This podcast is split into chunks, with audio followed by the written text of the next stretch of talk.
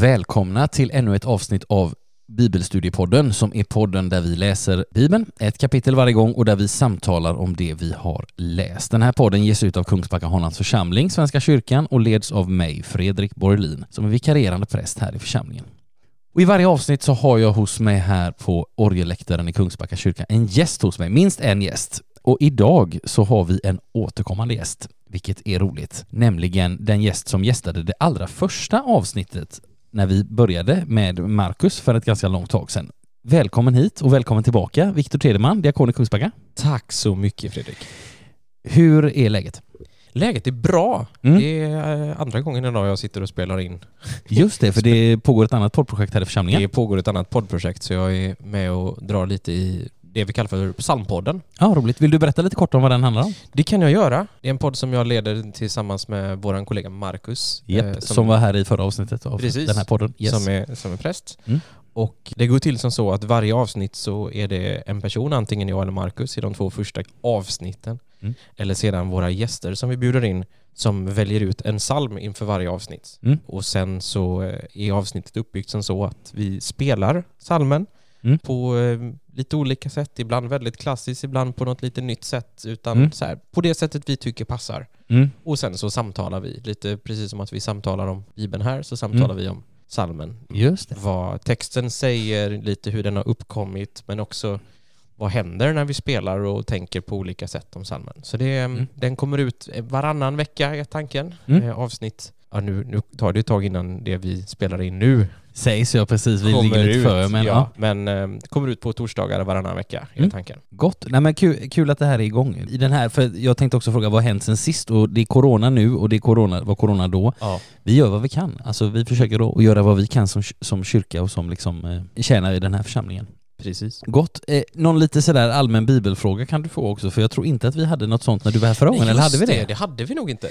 Men om jag frågar så här, eh, en fråga som många har fått, när, var och hur läser du bibeln? Jag, jag läser inte Bibeln själv så ofta faktiskt. Och jag, jag, jag har försökt göra det lite mer i omgångar och Mm. har gjort det mer i omgångar. Men jag sa till dig tidigare då att jag lyssnar på på Bibelstudiepodden när jag är ute och springer. Och jag Ja. hörde senast igår just att du sa att man icke ska för, förminska den bibelläsningen som sker i gudstjänsten. Nej det ska man inte göra, Nej. absolut inte. Och det är på något sätt, det, det är där jag får mitt största sjok liksom. Ja. Jag hittade till kyrkan som, som konfirmand och det, jag fick aldrig med mig riktigt den vanan att läsa Bibeln själv eh, utanför kyrkan och göra det själv. Så det, jag har gjort det i omgångar men det har aldrig, aldrig blivit något som har liksom blivit så starkt i mitt trosliv utan det handlar mer om den gemensamma eh, läsandet i gudstjänsten och bibelstudiegrupper och liknande. Mm. Och det, jag tänker det, det ska man inte glömma bort det här med, med, med gudstjänsten som bibelläsnings... Alltså att man läser tillsammans, man hör det läsas och man får det liksom det utlagt i predikan och sådär. Så Mm. att det, det, alltså det är inte dumt.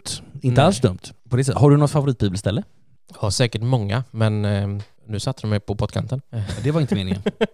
Oh, du! Vet du vad? Det, det var ju, det är klart. Eh, mitt favoritbibelställe är nog, eh, det kommer från detta kapitlet vi ska läsa idag faktiskt. Aha. Kanske jag vet inte om det är mitt favorit, men det är nog det jag tänker på mest. Jag fick med det härifrån när jag praktiserar det här. Ja, innan du blev diakon. eh, Precis. Färdig diakon, ja. Och det är eh, ja, Johannes då kapitel 5, vers 6. Då Jesus såg honom ligga där och fick veta att han varit sjuk länge frågade han honom Vill du bli frisk? Och framförallt den frågan, vill du bli frisk? Men jag tänker att vi kan spara det lite för Ja, absolut. jag kommer vilja prata om det sen Absolut, när vi läser kul. den. Jätteroligt. Då har vi liksom en, eh, vad kul att den frågan ledde in i, i, i kapitlet idag. Men då gör vi så här, kära vänner, också ni som lyssnar, att vi gör så här att inför vår läsning och inför vår liksom introduktion till kapitlet och sådär så ska vi bara samla oss kort i bön. Var gärna med du som lyssnar också.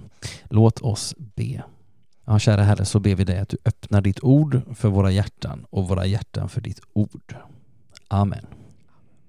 Ja, idag ska vi läsa och samtala oss igenom Johannes 5 som sagt. Och i förra avsnittet, Johannes 4, så fick vi ta del av två möten som Jesus hade med människor. Den samariska kvinnan vid Sykars brunn och en ämbetsman vilkens son Jesus botar. Och i dagens avsnitt och kapitel så kommer vi också inledningsvis att stöta på ett helande, men det blir också en hel del annat. Men innan vi griper oss an själva läsningen och samtalandet så ska vi bara helt kort dra oss till minnes de där två sakerna som är liksom återkommande nu när vi jobbar med Johannes. Och det första är ju de här sju sjutalen som är en sak som hjälper oss att se på ett sätt hur Johannes knyter ihop sitt evangelium. Och vi ska faktiskt säga lite mer om de där sjutalen idag faktiskt, än vad vi brukar. Inte för att det är någonting som vi måste i detalj lägga på minnet för att förstå Johannes, inte alls, utan för att det är en sån där tanke som vi kan bära med oss, att detta är liksom en del av det som Johannes vill ha sagt. En annan del av Johannes budskap, och faktiskt viktigare tänker jag, det är den här nyckelversen som vi också återkommer till. Den där versen som avslöjar för oss varför Johannes skriver och versen är 2031. Han skriver för att ni ska tro att Jesus är Messias, Guds son och för att ni genom att tro ska ha liv i hans namn. Alltså Johannes evangeliet är ju faktiskt en gåva till oss som läser, kan man tänka. Och den där versen då, 2031, som ni precis hörde mig läsa, blir då lite som en hälsning som är fäst vid gåvan, alltså lite som ett kort med en fin liten hälsning som följer med en bukett blommor eller en låda choklad eller vad det nu kan vara som man tänker. Eh, alltså, och det där lilla kortet då, det är den här versen att därför har du fått detta. Liksom. Och jag tycker att det är en... Eh, ja, nej, jag, gillar, jag gillar den bilden för jag, jag hörde den för, en, för en tid sedan. Men för att säga något mer om de här sjutalen, vilka de är och lite varför vi tar dem idag. Jo, för att vi stöter på en hel del av de här sakerna idag. Och det första är ju det här Jesus sju jag är. Och det har vi inte stött på något än och vi kommer heller inte stöta på något av de här sju jag är i dagens kapitel. Däremot kommer vi stöta på det för första gången i nästa kapitel, men, men de kan vi helt tänka bort nu. Och sen är det Jesu sju tecken vi har mött två av dem innan. Det första är när Jesus gör vatten till vin vid bröllopet i Kana i kapitel 2. Det andra är när Jesus botar tjänstemannens son och det stötte vi på allra sist i förra kapitlet. Och det tredje tecknet möter vi idag i det allra första avsnittet, detta att Jesus botar en lam man vid Betesda. Och sen är det Jesu sju vandringar till Judeen. Den första är i kapitel 1, den andra i kapitel 2 och den tredje är här i kapitel 5. För allra först i dagens, när vi om en liten stund ska höra Viktor läsa, allra först där så läser vi ju då sedan inföll en av judarnas högtider och Jesus gick upp till Jerusalem. Alltså det blir den tredje av de sju vandringarna. Och sen håller Jesus sju tal. Det första om den nya födelsen när han träffar Nikodemus där på natten, det är kapitel 3. Det andra om det levande vattnet när han träffar kvinnan vid Sykars brunn i kapitel 4, alltså i förra avsnittet. Och här i kapitel 5 det tredje talet om sin likvärdighet med Fadern. Och sen nämns sju gånger, vi jobbar oss vidare, sju gånger nämns Jesus stund. Och där har vi stött på ett tillfälle redan. Och av de här sju så är det tre gånger som det talas om att stunden inte har kommit. Och Jesus säger bland annat det till till sin mor Maria i samband med vinundret i Kana i kapitel 2. Det är det tillfälle vi har stött på. Och sen är det fyra tillfällen när Jesus pratar om att stunden har kommit. Men ingenting av det finns i dagens avsnitt. Men sen börjar vi zooma in lite mer på det som blir särskilt tydligt i det som vi ska läsa och samtala oss igenom idag. För det sjätte av de sju sjutalen, nu är det många skedjur här, det sjätte av de sju sjutalen, det är de sju vittnena, eller de sju som vittnar om sonens gudomlighet. Och det här med vittnen och att vittna, det är ett vanligt förekommande och centralt begrepp hos Johannes. Det förekommer många gånger, återkommer och återkommer, men antalet vittnen, även om de här nämns många gånger och i, på många ställen i Johannes, är totalt sju. Alltså det är Fadern, Sonen, Anden, Skriften, gärningarna, Johannes döparen och lärjungarna som tillsammans vittnar om vem sonen är och att sonen är gudomlig. Och att Johannes döparen har vittnat, eller att han vittnar, det har vi hört om tidigare i kapitel 1, men nu här i kapitel 5 så är det här desto vanligare, för här som vi ska se så är det också inte bara han utan också fadern och skriften och gärningarna. Så att det här med vittnande, det blir särskilt tydligt i det här kapitlet. Och det sjunde och sista sjutalet, som är Jesu sju likheter med fadern. Alla de sju stöter vi faktiskt på i dagens kapitel i det avsnitt som i åtminstone min bibel heter Vad Fadern gör, det gör också Sonen. Alltså det blir dagens andra avsnitt som vi läser. Därför sparar vi dem tills vi kommer till det avsnittet. Men hur ska man då tänka om de här sjutalen? Det kan ju vara så att man känner oj, det här är väldigt mycket att hålla koll på. Eller bara, jag har inte riktigt gått igång på detta lika mycket som Fredrik. och då är det så här att då, får, då är det helt okej. Okay. Och då får man lyfta på hatten och så kanske man kan glädjas åt att, att i alla fall jag har hittat något som jag tycker är lite, är lite spännande att, att röra sig kring. Och så ska jag också försöka ta på mig att tona ner. Det ska inte bli sådana här långa upprepningar varje gång. Men, men här i, i kapitel nu när vi ändå har slagit in på den här vägen och så är vi i Johannes 5 där det här är så, där många av de här sju sjutalstrådarna liksom förekommer och binder samman liksom. Så jag tänkte att ja, men då, då tar vi ganska eh, rigoröst eh, liksom lite så kring detta och så kommer du säkert att höra detta flera gånger igen, men då betydligt mer kortfattat. Så det om sjutalen och vi har nämnt den där nyckelversen och nu så ska vi göra så att vi ska börja läsa. Och ska vi se Viktor, du kommer läsa från Bibel 2000 gissar Jag jag. läser från Bibel 2000. Ja, och dagens läsning kommer att delas upp i tre avsnitt eftersom det är så de är uppdelade just i Bibel 2000. Om du som lyssnar på detta har en bibel framför dig och kanske tittar i till exempel Folkbibeln 2015 så kommer du se bara två avsnitt. Och då är det så att det där andra långa avsnittet, det har vi delat upp i två, för det har Bibel 2000 gjort. Så nu läser vi. Varsågod Viktor. Tack så mycket. Sedan inföll en av judarnas högtider och Jesus gick upp till Jerusalem. Vid fårdammen i Jerusalem finns ett bad med det hebreiska namnet Betesda. Det har fem pelargångar och i dem låg en mängd sjuka, blinda, lama och lytta. Där fanns en man som hade varit sjuk i 38 år. Då Jesus såg honom ligga där och fick veta att han varit sjuk länge frågade han honom Vill du bli frisk? Den sjuke svarade Herre, jag har ingen som kan hjälpa mig ner i bassängen när vattnet börjar svalla. Medan jag försöker ta mig dit hinner någon annan ner före mig. Jesus sa till honom Stig upp, ta din bädd och gå. Genast blev mannen frisk och tog sin bädd och gick. Men det var sabbat den dagen och judarna sa till honom som hade blivit botad Det är sabbat. Du får inte bära på din bädd. Han svarade Den som gjorde mig frisk sa åt mig att ta min bädd och gå. De frågade Vem var det som sa åt dig att ta den och gå? Han som hade botats visste inte vem det var, för Jesus hade dragit sig undan eftersom det var mycket folk på platsen. Efteråt fann Jesus honom i templet och sa till honom Du har blivit frisk. Synda inte mer så att det inte händer dig något värre. Mannen gick då och talade om för judarna att det var Jesus som hade gjort honom frisk. Nu började judarna förfölja Jesus eftersom han hade gjort detta på en sabbat. Men han sa till dem Min fader verkar ännu i denna stund och därför verkar också jag. Då blev judarna ännu ivrigare att döda honom eftersom han inte bara upphävde sabbatsbudet utan också påstod att Gud var hans far och därmed jämställde sig med Gud. Ja, tack så mycket Viktor. Ja, ännu ett helande får vi här. Och detta är som vi också redan har nämnt det tredje av de här sju tecknena. Men det som är intressant här är att tidigare har Johannes varit tydlig. I vinundret i Kana så, så skrev Johannes tydligt det här är det första tecknet och sen när ämbetsmannens son botades i slutet av kapitel 4, så förra avsnittet, så skriver Johannes ut tydligt detta var det andra tecknet. Men nu talar Johannes faktiskt inte om att detta är det tredje tecknet. Och vad ska vi då tänka om det? Hur kan vi veta att det är ett tecken om det inte står där? Ja, vi ser att det här är någonting som öppnar sig för oss när vi tittar närmare på texten. När vi verkligen dyker ner i den. Alltså lite är det som att Johannes har gett oss första och andra tecknet tydligt och klart och så lämnar han över till oss att vara uppmärksamma på och hitta det tredje tecknet. Och de här tecknen de talar om eller de vill bevisa att Jesus är Messias så att de fyller liksom i olika fält i en och samma bild skulle man kunna säga. Och inte minst det här att Jesus har ett anspråk här i avsnittet kring inte minst sabbaten som vi kommer upp här hjälper oss att se att det här faktiskt är ett sådant avsnitt. Men vad tänker du på Viktor när du läser och hör detta? Oh, jag tänker på lite olika grejer faktiskt. Ja, shoot! Jag, jag har ett par, två saker som är rena, inte ja och nej-frågor är de inte, men jag vill Nej. bara se om du vet det. För jag, Ja. jag hade kunnat googla säkert, men det första är första versen redan. Sedan inföll en av judarnas högtider.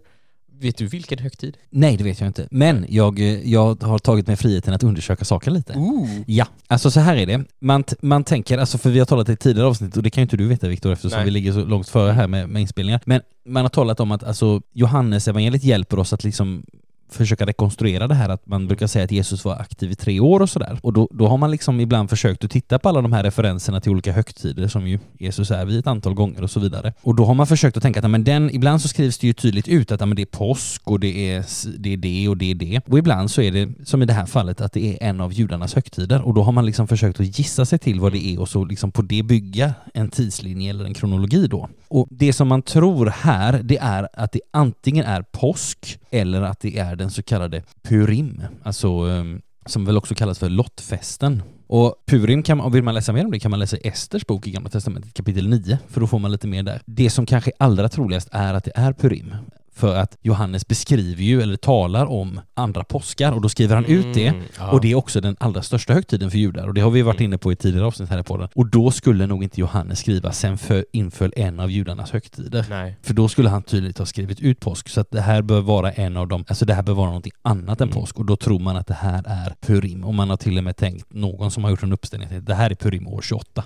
Liksom, då det här infaller. Ja, det är det jag har hittat i alla fall. Det, det, den andra frågan när det kommer till detta är, det är just det här, vilka är judarna i detta fallet som blir, eh, som blir arga för att han, han gör detta på sabbaten? Om vi, om vi jämför till exempel med Markus som vi var i senast, Japp. då pratar man ju mycket om eh, fariseerna och de Mm. skriftlärda, men det, Mm. det blir ganska tydligt för mig, och rätta mig om jag har fel, Johannes skriver med all sannolikhet inte till en judisk publik. Nej. Nej. Och jag det är jag vet inte om ni har pratat om detta innan i något tidigare Vi har, jo, men vi har, vi, har pra, jo men vi har pratat lite om det, vi har, Ja. det har vi gjort absolut. Och man kan säga så här att när vi, när vi läser i vers 1 här, sedan inför en av judarnas högtider, ja men då Ja. menar han ju judarna.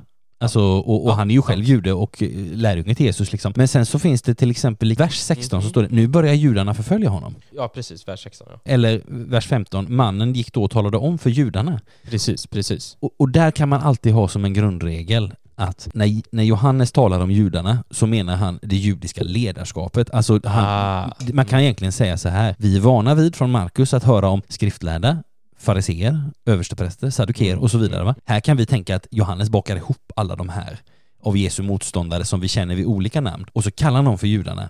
Och det är liksom, det är det judiska Mm. ledarskapet. Sen kan det ju också vara som ibland i vers 1 här, nämligen att ja, men då är det ju, just Ja, judarnas judiska högtider. folket. Precis. Men hur kan vi vara säkra på att det är så här, jo, Jesus är själv jude.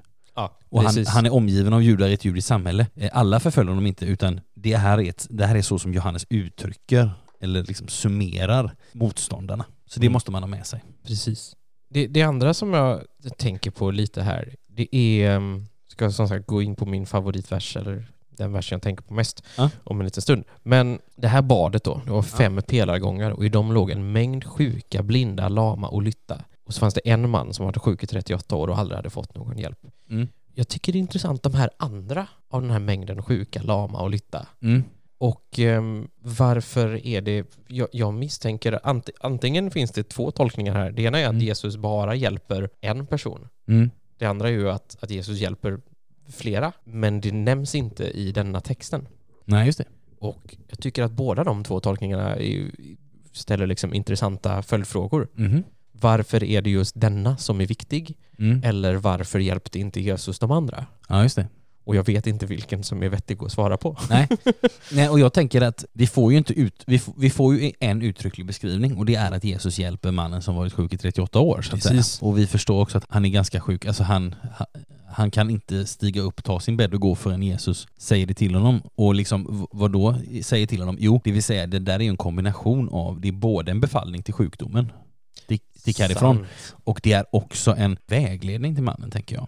Ja. Sen, sen, vet, sen vet vi ju att vi har läst i tidigare kapitel här i Johannes att liksom Jesus gjorde många tecken och många kom till tro på hans namn genom det han gjorde också i Jerusalem på en av de här Mm. tidiga tillfällena. Så jag tror att vi får utgå ifrån att också andra blir botade. Vi får fylla i lite. Ja, ja men det Mm. tror jag för att eh, alltså, Johannes har uttryckt det på andra ställen och sen, och sen så gör också Johannes Alltså han vill också, tror jag, visa för oss just det här med att det här är det tredje tecknet. Och då är liksom, vad är det då? Jo, därför så förtydligar han att det är den här mannens helande som är det tredje tecknet och då kommer det andra lite grann i bakgrunden. Så, så, så tänker jag att man skulle kunna se på detta. Sen är det intressant det här med, tycker jag, med Betesta. Alltså vad, vad vet vi om, om den här badanläggningen eller bassängen eller vad det nu är för någonting. Jo, vi vet att alltså Betesta det är hebreiska för nådens hus eller strömmens, alltså inte elektricitetens hus utan, Aha. utan eh, Vattenström. Ja, precis, vattenström Ja. bett som ju är hus och sen det andra som står för den andra delen då liksom. Och, och det här är alltså, det här var en bassäng eller en sorts badanläggning vid, alltså det, det står ju faktiskt fårdammen här. Mm. Och det är en damm vid fårporten, alltså en av Jerusalems portar. Och den här dammen eller liksom källan, man ska säga, den fylldes på ibland av en underjordisk källa som har ett sånt här periodiskt flöde, så ibland liksom strömmar den till och sen så drar den sig tillbaka. Ah. Och det ser vi också här i, i någon vers här där det står när vattnet börjar svalla, står Precis, det i vers vers sju. 7. Ja, precis. Alltså, det är liksom en, en referens till, till någonting, eh, liksom ett naturfenomen Mm. utifrån hur den här källan och dammen är liksom konstruerad och också liksom Ja, både så att säga, den är ju ett verk av människohand men den är också förbunden med någonting som Mm, så att säga. Gud har gjort genom naturen. Och sen är det lite intressant för att om, om man, en sak som man kan lägga märke till när man läser här det är att var är vers 4 i det här kapitlet? Den är borta. Det finns ingen vers Nej. 4. Och varför gör den inte det? Jo, för att senare handskrifter, och den här är borttagen ur Bibel 2000 och Svenska folkbibeln, alltså man har upptäckt att vänta nu här, den här versen den är inte, fanns inte med från första början. Aha. Utan i, i liksom all, de väldigt, väldigt tidiga handskrifterna som har sett att nej men här finns inte vers 4 med. Men hur lät vers 4 då? Jo, den är som en förklaring. För det står så här, om man tänker att man har läst vers 3 där det står så här, och i dem låg en mängd sjuka, blinda, lama och lytta, och sen kommer vers 4 då som inte står med, som vi kan översätta ungefär så här. De väntade på att vattnet skulle börja svalla. En ängel steg nämligen ner i dammen ibland och satte vattnet i svallning och den första som kom i efter att vattnet börjat svalla blev frisk från den sjukdom man hade. Alltså man vill på något sätt, man vill på något sätt förklara vad hände här samtidigt som man också, alltså man inför också en, liksom en på något sätt en tolkning av Japp, japp. att det här skulle vara en ängel så att säga. Och då kan man fundera på, men kära någon, kan man bara ta bort verser ur Bibeln? Kan man bara, kan man liksom, liksom vad, vad vet vi då? Hur mycket har tagits bort? Alltså då kan, då kan liksom eh, konspirationsteoretikern börja. Ja, absolut. Och, och då kan man säga så att när man jobbar med manuskript och försö- alltså sådär, och så kan man tänka sig, det, eh, så kan man konstatera att det finns liksom hundratals och tusentals olika manuskript av Bibeln och inte två av dem är exakt lika. Nej. Men det finns en mycket, mycket stor överensstämmelse, en överensstämmelse som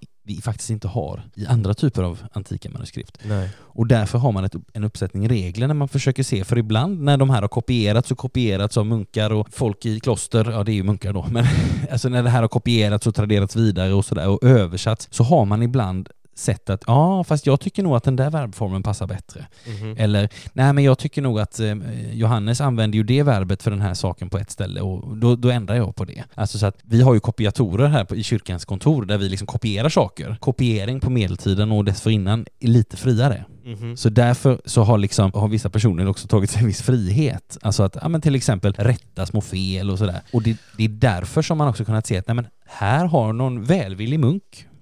Lagt till en vers och tänkt att ja men det här behöver jag förklara, jag behöver visa lite att jag kan här. Och då säger man att nej men det ska faktiskt inte vara med för det är inte ursprungligt. Nej men precis, och jag, jag fick höra för ett tag sedan av, av någon att men du, kan- du kan ju inte ändra i Bibeln och beroende på hur man tolkar det och hur Ja. man tolkar översättning så har ju Bibeln alltid ändrats. För det, vi har ju hela tiden gjort nya översättningar och det Mm. handlar ju inte om att man ska ändra på budskapet utan att det ska vara lättare att förstå Ja. budskapet. Absolut. vi måste, vi- vissa ord ändrar helt mening i vardagligt språk Mm. och eh, då måste man också ändra dem så att vi förstår vad det var som Mm. ändrades från början. Ja men precis, och jag tänker att med en, alltså, med rätt ingång i det arbetet och med en, liksom en rätt uppsättning av, vad ska vi säga, regler eller liksom lite så här rätt tankeram så Mhm. tänker jag att ja, men det kan bli väldigt bra. Mm. Alltså att, och det kan, ske, det kan bli till stor välsignelse när vi liksom, ja men det här är idag. Sen kan vi inte ta oss vilka friheter som helst, men, Nej. men eh, jag tänker att med rätt ram och med rätt liksom ingång så tänker jag att det, det är också något alldeles nödvändigt. Precis. Sen bara för att säga något ytterligare, helt kort om det här med fårporten, alltså det är en av Jerusalems tio portar. Vill man läsa mer om Jerusalems tio portar, då kan man läsa en hemliga bok i Gamla Testamentet. Till exempel i 3.1 så berättas det om att nu byggs fårporten. Det Men- kommer jag göra sen. Ja, ja men välkommen i det gröna. Men sen, vi börjar närma oss, sen börjar vi närma oss lite det här som, tror jag, som, som du tog upp Viktor allra först idag. Jo, det är här då, vers 6. Då Jesus såg honom ligga där och fick veta att han varit sjuk länge frågade han honom Vill du bli frisk? Och som sagt, det här var ju en, en mening, eller en mening, en vers jag fick med mig från när jag eller både en vers och en mening som Mm. jag fick med mig när jag gjorde praktik inför att bli diakon. Och det är just en fråga som, som man i ärlighetens namn måste ställa sig, både som diakon men, men också när man träffar människor. För det är inte alltid ett självklart svar på den frågan. Nej. Man tror det, men så är inte alltid fallet. Nej. Intressant exempel, i den här så svarar inte den sjuke mannen ja. Nej. Och det handlar ju om, om så som jag fick med den, handlar det om att människan som sådan är ju, alltså det här ordet komfortzon. Ja. Man fastnar på en plats. Man ofta så liksom, man blir så, identifierar sig så starkt Mm. med sättet man lever på och Mm. man vill kanske inte alltid ändra på det. Nej. Och eh, det är som sagt inte ett självklart svar på frågan. Nej. Ja, poäng, poängen är helt enkelt att fråga, vad är, vill du bli frisk? Vad är det du vill ha hjälp med? Ehm, Just det. och här är det, svarar då den sjuke mannen, Herre, jag har ingen som kan hjälpa mig ner i bassängen när vattnet börjar svalla. Men när jag försöker ta mig ner dit så hinner någon annan före mig. Och Jesus säger till honom, stig upp, ta din bädd och gå. Jag tänker att det här kan tolkas på lite olika sätt. Den, den, den logiska är väl då den, den kanske den som ligger närmast till hands är att det här är någon person som har varit sjuk länge och, och he, under hela denna tiden blivit, velat bli frisk men inte fått den här hjälpen Nej, just det. ner i bassängen, i strömmen. Mm. Och då ge, Jesus ger den hjälpen till honom utan Mm. den här strömmen då som mellanhand. Men om man, om, om man ska, det här handlar ju om hur man, hur man tolkar vad man har för bakgrund och hur man läser in. Det skulle också kunna vara det att det här är en person som varit sjuk så länge att han kanske inte ens, ens vill bli helt och hållet frisk längre. Vi vet inte vad det är för sjukdom. Det här kanske är någonting som, som ändå någorlunda lätt att hantera. Mm. och det har blivit en grej. Till exempel, ja, man, man kanske får hjälp med mycket i sitt liv och det är på något sätt ganska bekvämt. Mm. Då skulle det här kunna tolkas till att Jesus säger liksom i princip skärp dig. Ja, just det. Mm. Nu tror inte jag att det är det, men det, det, det kan lära mig någonting Mm. känner jag personligen Mm. i, min, i min yrkesroll. Mm. Men jag tycker det, det är någonting jag kommer tillbaka till ofta. Vill du bli frisk? Vad är det vi vill göra med våra liv? Vill vi förändra våra liv? Eller är vi ganska nöjda där vi är? För det, Mm. Det är någonting vi känner till. Vi kanske inte vill framåt. Vi kanske inte vill någon annanstans. Vi kanske inte vill göra någonting bättre. Nej men det är sant. Och jag tänker att det, det är liksom, som du sa, det, det är liksom en påminnelse till dig i din yrkesutövning också det här Mm. att, att söka den kunskap som jag tänker att Jesus har helt igenom. Det vill säga han känner människor, ändå får vi ändå, jag tänker så här, om Jesus nu känner den här mannen Mhm. helt igenom. Då känner han ju också den här mannens vilja. Oh ja. Och då kan man fundera på varför ställer han frågan vill du bli frisk? Jo, för att visa oss någonting annat tänker jag. Mm. För att visa oss någonting djupare. Mm. Det vill säga, här finns, här, det är för att vi ska lära känna Jesus. Och såklart också den här mannen, men, men också för vår skull. Det vill säga, den här frågan ska också, tänker jag, påminna oss om att, att det finns en omsorg här. Det är inget robothelande, utan Nej, det är nej, en nej. omsorg om människan. Alltså vi har, vi har stött på det tidigare, Markus 10, den blinde mannen utanför Jeriko. Jesus frågar, vad vill du att jag ska göra för dig? Och han är, det är han är sam, samma grundfråga, samma tanke. Och det är, en, det är en viktig påminnelse att, att också ibland kunna lyfta ut det här som kanske är mer förståeligt när vi mediterar över det Mm. på ett personligt plan än vad det är i textens sammanhang. Precis. Ja, ja, det är häftigt. Mm. Och sen kan vi också säga så här, vi, vi känner igen den här ta din bädd och gå från Markus 2, när, de här, eh, när Jesus botar den här mannen som Lyfts in i taket, eller hur? Ja men precis, de bryter upp där. Mm. exakt. Och så Matteus och Lukas har ju också den här händelsen och, och berättar också om det här ta din bädd och gå. Och sen så säger faktiskt också Petrus till den, till den lame vid sköna porten, stig upp och gå i Apostlagärningarna 3. Så att det här liksom finns, det finns en i varje evangelium och så ett i Apostlagärningarna. Så att det, det är liksom en sån här sak som, som finns på några ställen. Gott. Ska vi se här om vi har någonting mer som vi behöver säga om det här avsnittet? Alltså ja. det, det pratas ju mycket om sabbaten. Ja. Och jag, jag tog inte upp så mycket av det när jag läste igenom. Men det var för att jag igår då lyssnade på ett tidigare avsnitt av denna podden. När ni redan hade gått igenom det här från Markus. När liksom Ja. Jesus ställer sig som herre över sabbaten Ja, för att han är precis. Guds son. Så jag tänkte, i mitt huvud var det precis nyss sagt, men det här är ju långt mycket, det här är ju ett annat sammanhang. Mm. Så det kanske är nyttigt att prata lite om Ja, eller, ändå. ja men precis. Eller om inte annat så kan man tänka så här att det anspråk som, som Jesus gör om att vara, när han säger i Markus 2 tror jag det är att precis. eh, människosonen är herre också över sabbaten. Det är samma anspråk han tar här. alltså, så det, och det, det hjälper oss också att förstå varför detta är det tredje tecknet hos Johannes. Aha. För att det liksom visar en bild av, det liksom målar, nu pekar jag här då, och det ser ju inte ni som lyssnar. Men, Men det är väldigt, det är väldigt givande. Ja, nej men som, som vi sa innan de här sju tecknen, att de liksom hjälp, de fyller i bil, olika fält i Jesusbilden. Och den här, det tredje tecknet, förstår vi att det är tecken, tänker jag, också för att vi får det här med sabbaten. Alltså Mhm. den här djupa, djupa roten i judiskt liv, men och hela vägen tillbaka till skapelsen, där liksom sabbatens liksom grundläggs. Och, och därför, när Jesus nu talar om sabbaten och talar om sig själv kopplat till detta, talar om min fader verkar det nu i denna stund, därför verkar också jag. Alltså då förstår vi, aha, det här är ett av de här tecknen, även om Johannes inte skriver ut det tydligt, som han gjort med de två första. Sen tänker jag en vers som jag lite studsade till på, det är det här som Jesus säger, du har blivit frisk, synda inte mer så att det inte händer dig något värre. Mm. Den är lite intressant va? Och då tänker så här, vi kan så lätt läsa detta som att mannens sjukdom är ett straff. Ja. Men vi kan också läsa detta som ett konstaterande.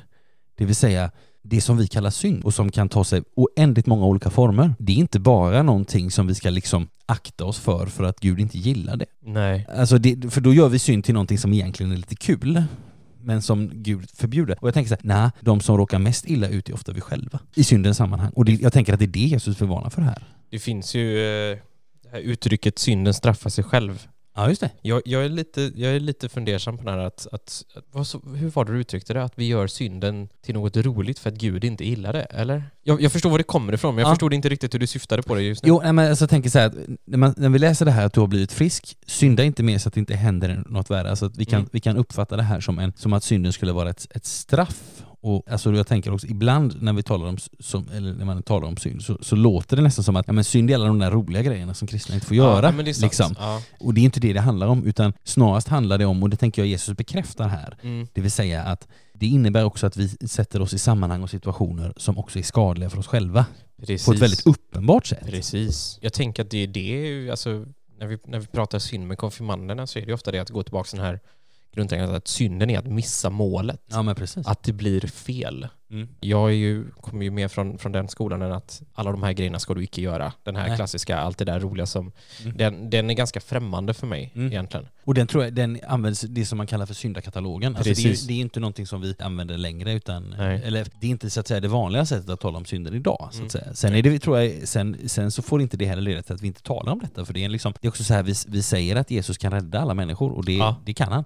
Men, men rädda från vad? Alltså, Precis. alltså, det är lite som i nästa kapitel så kommer Jesus säga jag är livets bröd. Då måste vi fatta att, aha, jag är hungrig. Mm. Jag har en hunger inom mig efter det. Mhm. Men, eh, nej, men, jag, så att jag, men jag tänker ibland så, och då, det, jag tänker att det också har med vår gudsbild att göra och sådär. Ibland så kommer vi så lätt till sådana här avsnitt där vi, där vi lätt kan tänka, ah, okej nu, nu är det ett straff här. Och så, nej, fast jag tänker snarast att det här är ett gott råd från Jesus. Alltså gör inte Mm. någonting mer för att du inte drabbar någonting värre, det vill säga sätt dig inte i en sån situation. Nej. Som kan vara ytterst självvald, men som du kanske redan på förhand vet att det här riskerar att bli skadligt för dig. Liksom.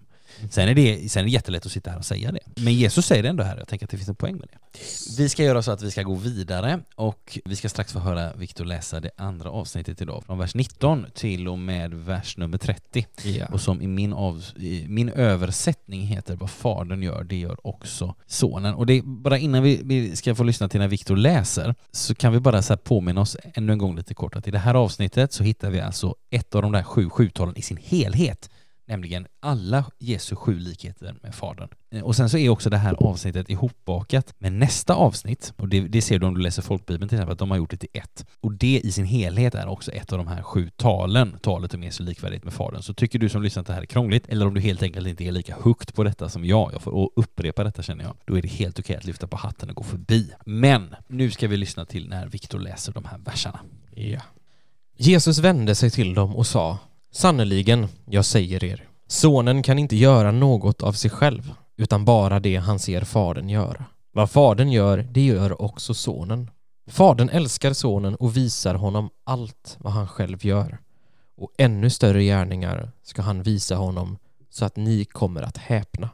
Ty liksom fadern uppväcker de döda och ger dem liv, så ger också sonen liv åt vem han vill. Och fadern dömer ingen utan har helt överlåtit domen åt sonen för att alla ska ära sonen liksom de ärar fadern. De som inte ärar sonen ärar inte heller fadern som har sänt honom. Sannerligen, jag säger er, den som hör mitt ord och tror på honom som har sänt mig, han har ett evigt liv. Han faller inte under domen utan har övergått från döden till livet. Sannerligen, jag säger er, den stund kommer, ja, den är redan här, då de döda ska höra Guds sons röst och de som hör den skall få liv. Ty liksom Fadern äger liv, så har han också låtit Sonen äga liv, och han har gett honom makt att hålla dom, eftersom han är Människosonen. Var inte förvånade över detta. Den stund kommer då alla som ligger i sina gravar ska höra hans röst och gå ur, ut ur dem. De som har gjort det goda ska uppstå till livet och de som har gjort det onda ska uppstå till domen. Av mig själv kan jag inte göra något. Som jag hör så dömer jag och min dom är rättvis. Ty jag följer inte min egen vilja utan hans vilja som har sänt mig. Tack Viktor. Vi ska, ska säga lite om de här sju likheterna, men jag tänkte jag vill börja med att fråga dig vad du tänker på i de här verserna. Jag vet att jag har hört det men jag kommer inte ihåg det förrän du började nämna det innan vi började spela in nu eller Ja. i början här, de här sju, sju grupperna om sju. Mm. Men ehm, jag hade ju själv skrivit upp att det här är, jag har bokstavligt skrivit 1700 sätt att, att likna Mm. eh, sonen vid fadern. Mm. Det är inte riktigt sju men det är nära på. Mm. På något sätt är det mycket av samma sak som sägs Ja. flera gånger Mm. på lite olika sätt. Ja men det är tema med precis, kan man säga. Mm. Precis. Ja men det är verkligen det här, vad fadern gör, det gör också sonen. Absolut. Det som jag tycker är kanske är mest intressant och som, som jag funderar mest på, det är någonting jag funderat ganska mycket på. Jag vet att många andra gjort det också. Det är den här 24. Sannerligen jag säger er, den som hör mitt ord och tror på honom som har sänt mig, han har evigt liv. Han faller inte under domen utan har övergått från döden till livet. Och det ställer ju för mig då ofrånkomligen frågan, men vad är det med de som inte har hört Jesu ord? Mm. Vad innebär det för dem som aldrig egentligen får den chansen? Nej, just det. Det finns en ehm, film som jag kan starkt rekommendera som heter Come Sunday. Jag vet inte om du har sett den? Nej. Nej, det är baserat på en, på en sann historia. En, en eh, pingstpastor tror jag väl i USA Mm. som ehm, predikade väldigt mycket om den här liksom verkligen räddningen. Att Mm. du måste tro på Jesus för att räddas till det eviga livet. Eh, och om man inte tror på Jesus då Ja. jag kommer inte ihåg om det var så liksom brinna i helvetet, men det var, det är inte bra om du inte tror nej, på Jesus. nej, nej, nej. Den här utspelar sig på 90-talet samtidigt som folkmorden i Rwanda. Mhm. Och eh, efter att han ser en, ett inslag om detta, alltså, Mm. om- som inkluderar då bilder av unga barn som har dödats Mm. och aldrig, bokstavligt talat aldrig hört ordet, aldrig fått Nej, chansen just att lära sig någonting om, om Jesu budskap. Skulle det då betyda att Jesus inte räddar dem Mm. och han hamnar i en religiös kris och det är det filmen sedan Ja, handlar om. Liksom, Ja. Att han börjar hitta andra delar i Bibeln som talar för att då Jesus är här för alla. Mm. Men det här är en, det är, det är en sån fråga som, som jag tycker är, är jobbig. Ja, absolut. Jo, men det Eh, förstår jag. Ja. Och det, det tänker jag är det ganska konstigt, inte så konstigt att den skulle, att den känns jobbig. Nej, jag tror att det här är något som många tänker på. Mm. Absolut. Ehm, så vad händer då med, med de som inte får höra ordet? Men, och den här hade jag inte känt igen, det här har jag inte hört, det här hittade jag idag när jag förberedde mig. Sedan då i 25. Sannerligen, jag säger er, den stund kommer, ja den redan här, då de döda ska höra Guds sons röst och de som hör den ska få liv. Ja, det är häftigt. Och jag vet inte vad jag tänker om den än. Nej.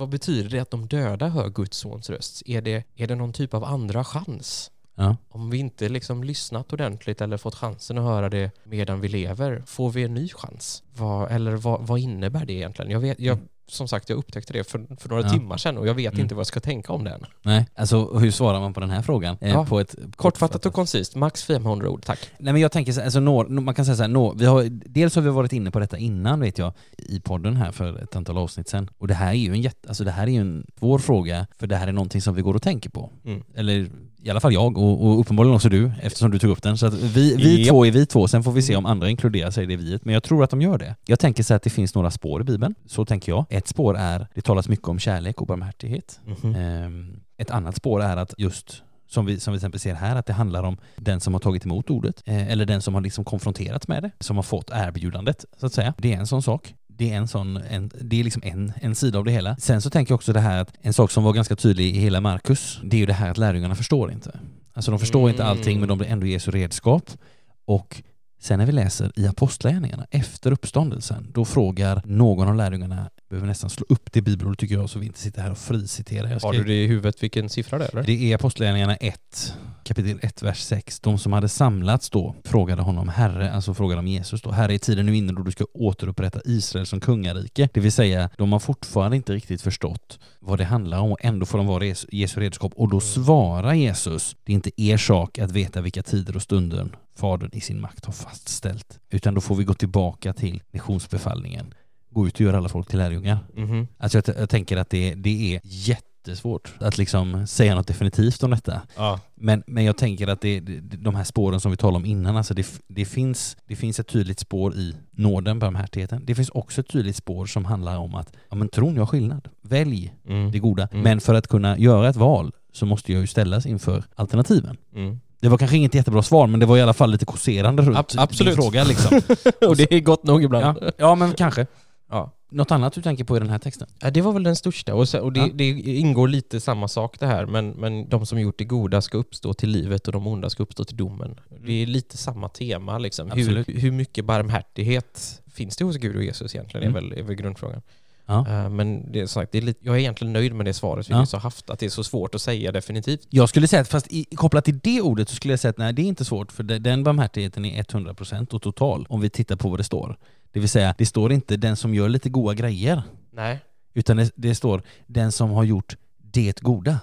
Ah, du Det vill säga så. den ja. som har valt Jesus. Och den som har gjort det onda, det vill säga gjort, valt bort Gud. Jag, jag tänker att det inte handlar om att här ska vä- saker vägas på våg, utan här handlar det om att göra det goda. Och, det, eh, och hur kan vi veta att det inte handlar om gärningarna? Ja, vi ska läsa om en liten stund vad, vad Jesus säger om Mose och lagen. ja, men då så. Eh, Så, så läser jag detta, att det handlar om så att säga inte massa, som sagt, goda grejer, utan om det goda. Det här, är en, det här är en sån här typisk vers som finns, finns ofta, tänker jag, när man läser i Bibeln. Att så här, Mm. Man läser någonting, ser någonting som känns självklart Mm. och sen läser man det två gånger till och det känns fortfarande självklart. Sen kanske man har läst det en fjärde gång, men definitivt om man, om man hör någon annan säga Ja. men det, det är klart. Ja. Det känns jätterimligt. Ja. Det är jättelogiskt för mig. Det klickar direkt. Men det, och det, men det handlar, och jag tänker att det handlar också om det här att ibland så är det liksom ja, men lite det som det här som vi var, tog upp för en stund sedan, alltså du, som Jesus säger till den här mannen, alltså synda inte mer så att det inte händer dig Nej. något värre. Att vi ibland så har vi en tendens att tolka på ett visst sätt. Att där vi, där vi, läs, där vi ibland liksom läser in eller gör den liksom värsta möjliga tolkningen. Eller liksom den, den hårdaste tolkningen. Mm. Och, och jag tänker att det, det, behöver inte vara, det behöver inte vara fel att också stanna upp för att okej, okay, men så här kan vi också förstå det här ordet, Mm, mm. men att vi då samtidigt också tillåter oss att, att se, ja men stanna kvar i den, var i den versen, meditera över den, fundera över den, läs runt omkring Mm. eh, och se vad, och samtala om den också, Mm. som vi gör nu. Liksom. Men, men så läser jag tydligt det här med det goda och Mm. det onda, det vill säga det handlar Inte inte om... gott och ont, det är det goda och det onda. Ja, Ja. och jag tänker, och precis, och när vi läser nästa avsnitt, vilket vi ska göra om en liten stund, alldeles strax, så, så tänker jag så får vi lite mer vatten på faktiskt på den kvarnen. Jag har en grej till från detta Absolut. som, som sticker ut lite texterna, men det, det är koppling till en sak i nästa avsnitt, så jag Mm. avvaktar med det helt enkelt. Ja, ja men absolut. Men jag gissar att du vill säga lite saker om den också? Ja, jag tänker på det här, alltså Jesus talar ju det här avsnittet om sina likheter med Fadern. Så vilka är de då? Jo, vi ska göra en liten schematisk genomgång här, en liten upptäcktsfärd. Alltså det finns de här sju likheterna då, det finns en likhet i gärning. Alltså i vers 19 läser vi Jesus vände sig om till dem och sa det sannerligen, jag säger er, sonen kan inte göra något av sig själv utan bara det som han ser fadern göra. Vad fadern gör, det gör också sonen, alltså likhet i gärning. Så finns det en likhet i kunskap. Sonen får se allt som fadern gör. Fadern älskar sonen och visar honom allt vad han gör och ännu större gärningar ska han visa honom så att ni kommer att häpna. Och så finns det en likhet i makt. I vers 21 så läser vi till liksom fadern uppväcker de döda och ger dem liv, så ger också sonen liv åt vem han vill. Och så finns det en likhet i domsrätt, alltså i rätten att döma. Och fadern dömer, läser vi i vers 22. Och fadern dömer ingen, utan har helt överlåtit domen åt sonen. Alltså den domsrätt som fadern har, den har han överlåtit till sonen, men han kan bara överlåta någonting som han också har.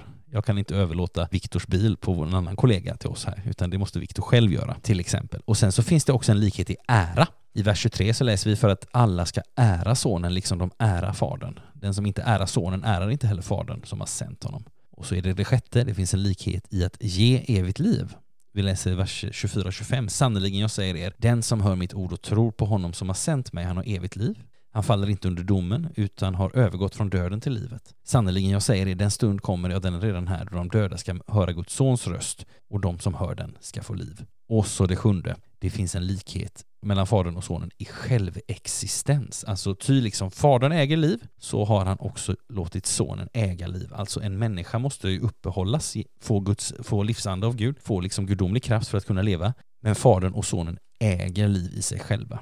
Och jag tänker att när vi läser till exempel det här avsnittet och avsnitt som liknar detta, för sådana här finns det en del av Johannes, till exempel i slutet av kapitel 3 stannade vi också upp för någonting som vi då kallade för en meditation eller sådär. Så är det gott om vi närmar oss dem inte bara liksom som en text som uttrycker ett eller flera faktum. Det är liksom inte bara något vi ska tugga i oss och gå vidare, utan mer att vi tänker på det här lite som en karamell som vi suger på. Alltså du som har lyssnat till introduktionsavsnittet av Johannes, alltså innan vi började läsa text och bara pratade om, om Johannes när, när Carl Magnus Adrian var här, så minns du kanske att vi pratade om, eller Carl Magnus pratade om en sån där Marianne-karamell, alltså först mint och sen choklad. Och det är också en god bild, alltså två, som jag tänker i alla fall, goda smaker. Först den ena, sen den andra, men också två väldigt olika smaker. Det ena väldigt friskt och det andra väldigt någonting annat krämigt, eller vad vi nu vill kalla det, aromatiskt. Alltså någonting annat framträder liksom efter en stund. Och den upptäckten tänker jag, den kan vi faktiskt också göra när vi till exempel läser avsnitt i Bibeln, som till exempel det här med de sju likheterna med Fadern. De kan vi stöta på i Johannes, men de kan vi också stöta på på andra ställen. Och då gäller en sån där god grej som vi har varit inne på för länge, länge sedan, det vill säga att läsa för att läsa Bibeln, inte läsa för att ha läst. Gott, vi har ett avsnitt kvar och vi ska gripa oss an det nu. Så Viktor, take it away. Mhm. Då läser jag från eh, vers 31 och framåt. Det som i eh, Bibel 2000 heter vittnesbördet tas inte emot. Om jag själv vittnar om mig är mitt vittnesbörd inte giltigt. Men det är en annan som vittnar om mig och jag vet att hans vittnesbörd om mig är giltigt. Ni har sänt bud till Johannes och han har vittnat för sanningen. Jag vill inte ha något vittnesbörd om mig från någon människa, men jag säger detta för att ni ska bli räddade. Johannes var en lampa som brann och lyste och en kort tid hänfördes ni av hans ljus. Men jag har fått ett starkare vittnesbörd än det Johannes gav. Ty de verk som Fadern har gett mig i uppdrag att fullborda, just de som jag utför, vittnar om att Fadern har sänt mig. Och Fadern som har sänt mig har själv vittnat om mig. Men ni har aldrig hört hans röst eller sett hans gestalt, och ni har inte behållit hans ord. eftersom ni inte tror på honom som han har sänt. Ni forskar i skrifterna därför att ni tror att de kan ge er evigt liv. Just dessa vittnar om mig, men ni vill inte komma till mig för att ha liv. Människors ära vill jag inte ha, men jag har förstått att ni inte har någon kärlek till Gud. Jag har kommit i min faders namn och ni tar inte emot mig. Men kommer någon i sitt eget namn så tar ni emot honom. Hur ska ni kunna tro, ni som vill bli ärade av varandra och inte söker äran hos den ende guden? Tro inte att jag ska anklaga er hos Fadern. Den som anklagar er är Mose, han som ni har satt ert hopp till. Om ni trodde på Mose skulle ni tro på mig, ty det var om mig han skrev. Men om ni inte tror på vad han har skrivit, hur ska ni då kunna tro på vad jag har sagt? Tack så mycket Viktor. Yes, vad tänker du på när du läser de här orden? Alltså på, på det stora hela så tänker jag det här, det här är ganska hårt. Ja, det är det. Av Absolut. Jesus. Ja. På, på något plan säger han liksom att alltså, om ni inte tror på mig tror ni inte på Gud. Mm. Och det, det, det, är en ganska hård, det är en ganska så stark egentligen fördömelse att ni har liksom helt missuppfattat de här texterna. Mm. Vi nämnde förut de skriftlärda liksom. Jag Ja. misstänker väl att det är väl egentligen de delvis han vänder sig till. ja, absolut. Det tror jag nog. Nu när han säger att eh, ni forskar i skrifterna därför att ni tror att det ska ge er evigt liv. Just dessa vittnar om mig. Här, det, det, det är väldigt, väldigt ifrågasättande. Det är här, ni har fått så mycket om bakfoten om ni Mm. inte förstår att jag är här i Guds namn. Nej. Och det tycker jag är, det, det är intressant. Mm. Ja, men här finns, några, här finns några väldigt prövande verser. Mm. Alltså jag tänker också på vers 44. Hur ska ni kunna tro ni som vill bli ärade av varandra? Mm. Och inte söker äran hos den enda guden. Alltså att det, finns, det kommer från lite olika håll här. Mm. Saker som jag tänker att vi kan använda som, som speglar. Ja men pröva oss själva Mm. faktiskt och se. Alltså, och det som är intressant här det är att just det här uttrycket som, som Jesus använder här, som jag tänker också är centralt i, i, också i hela det här avsnittet, alltså vers, vers 39, ni forskar i skrifterna. Precis, det är ju Eh. den som verkligen ger... Det är den som fastnar mest i mitt huvud, Ja, tänker jag. ja men det, det är så tänker jag också. Och det är lite intressant för om jag minns rätt, så förra gången du var här Viktor, Mm. så talade vi lite om hur Jesus undervisade. Japp. I, I Markus 1 det står att han undervisade inte som de skriftlärda. Nej. Och då läste vi ett stycke från Lukas 4, när Jesus är i Nasarets synagoga. Och jag tänkte vi ska bara läsa det igen, för, för det hänger faktiskt ihop med det här. Då står det så här ifrån Lukas 4 och från, jag tror det är vers 16 och framåt eller någonting. Vi ska se här, ifrån Lukas 4. Han kom till Nasaret, där han hade växt upp och på sabbaten gick han till synagogan, som han brukade. Han reste sig för att läsa och man gav honom profeten Jesajas bok. När han öppnade den fann han ett ställe där det stod skrivet Herrens ande är över mig, så han har smort mig till att frambära ett glädjebud till de fattiga. Han har sänt mig att förkunna befrielse för de fångna och syn för de blinda och ge de förtryckta frihet och förkunna ett nådens år från Herren. Han rullade ihop boken och gav den tillbaka till tjänaren och satte sig. Alla i synagogan hade sina blickar riktade mot honom. Då började han tala till dem och sade Idag har detta skriftställe gått i uppfyllelse inför er som hör mig. Alla prisade honom och häpnade över de ljuvliga ord som utgick ur hans mun. Alltså där säger Jesus Idag har detta skriftställe gått i uppfyllelse inför er som hör mig. Och det som händer här är ju då, alltså Jesus läser ett ställe i Gamla Testamentet och så sätter han in sig själv i texten. Jesus pekar på det som Gud tidigare har sagt genom sina profeter. Det går nu i uppfyllelse. Och jag tänker att när vi nu är i Johannes, vi är inte i Lukas och vi är inte i Markus än fortfarande, utan nu är vi i Johannes och när vi här i Johannes så hör vi alltså hur Jesus gör ett uttalande som är bredare än det och mera omfattande. För det handlar inte bara om något enstaka ställe i skrifterna som går i uppfyllelse, utan det handlar om Skriften. Ja, eller skrifterna. Eller Liksom. skrifterna. Ja, ja, men precis. Att här gör han det. Men det är på samma tema. Ja. Och sen så säger, och sen så tänker jag också på det här som Jesus säger som också fastnar lite vid det här, den som anklagar er är Mose.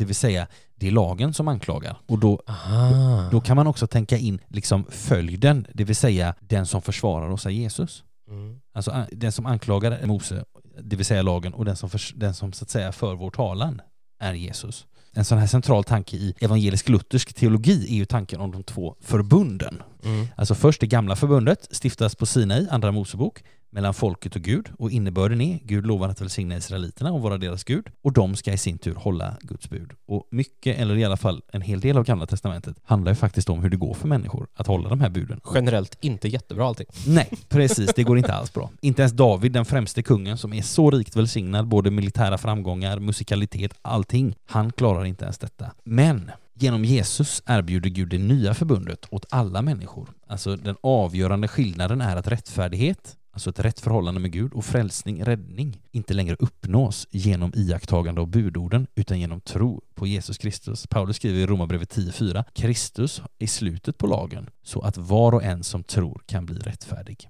Och en central fråga i kristen tro blir ju då, vilken betydelse har nu liksom lagen då? De gamla buden liksom, och andra regler i det nya förbundet när det liksom är tron som gäller och det är den som liksom gör skillnad. Precis som det är det här med, som vi sa innan, med det goda, Mm. det onda. Men hur ska vi nu tänka kring lagen liksom kopplat till att ja, men nu är det tron på Jesus, vi lever i det nya förbundet. Och i evangelisk-luthersk kristendom så menar man att budorden inte är upphävda, men att de har tre liksom olika bruk, eller tre användningsområden. Okej. Och det, jag tänker det här är, det är lite intressant att tänka på för att det, så här, vad är tanken med lagen just nu? Jag tycker att det här är en bra sammanfattning och då är det så här. Lagens första bruk det är att bevara samhällets yttre ordning mot att människor gör dumma grejer liksom. Alltså vi, man ska inte mörda.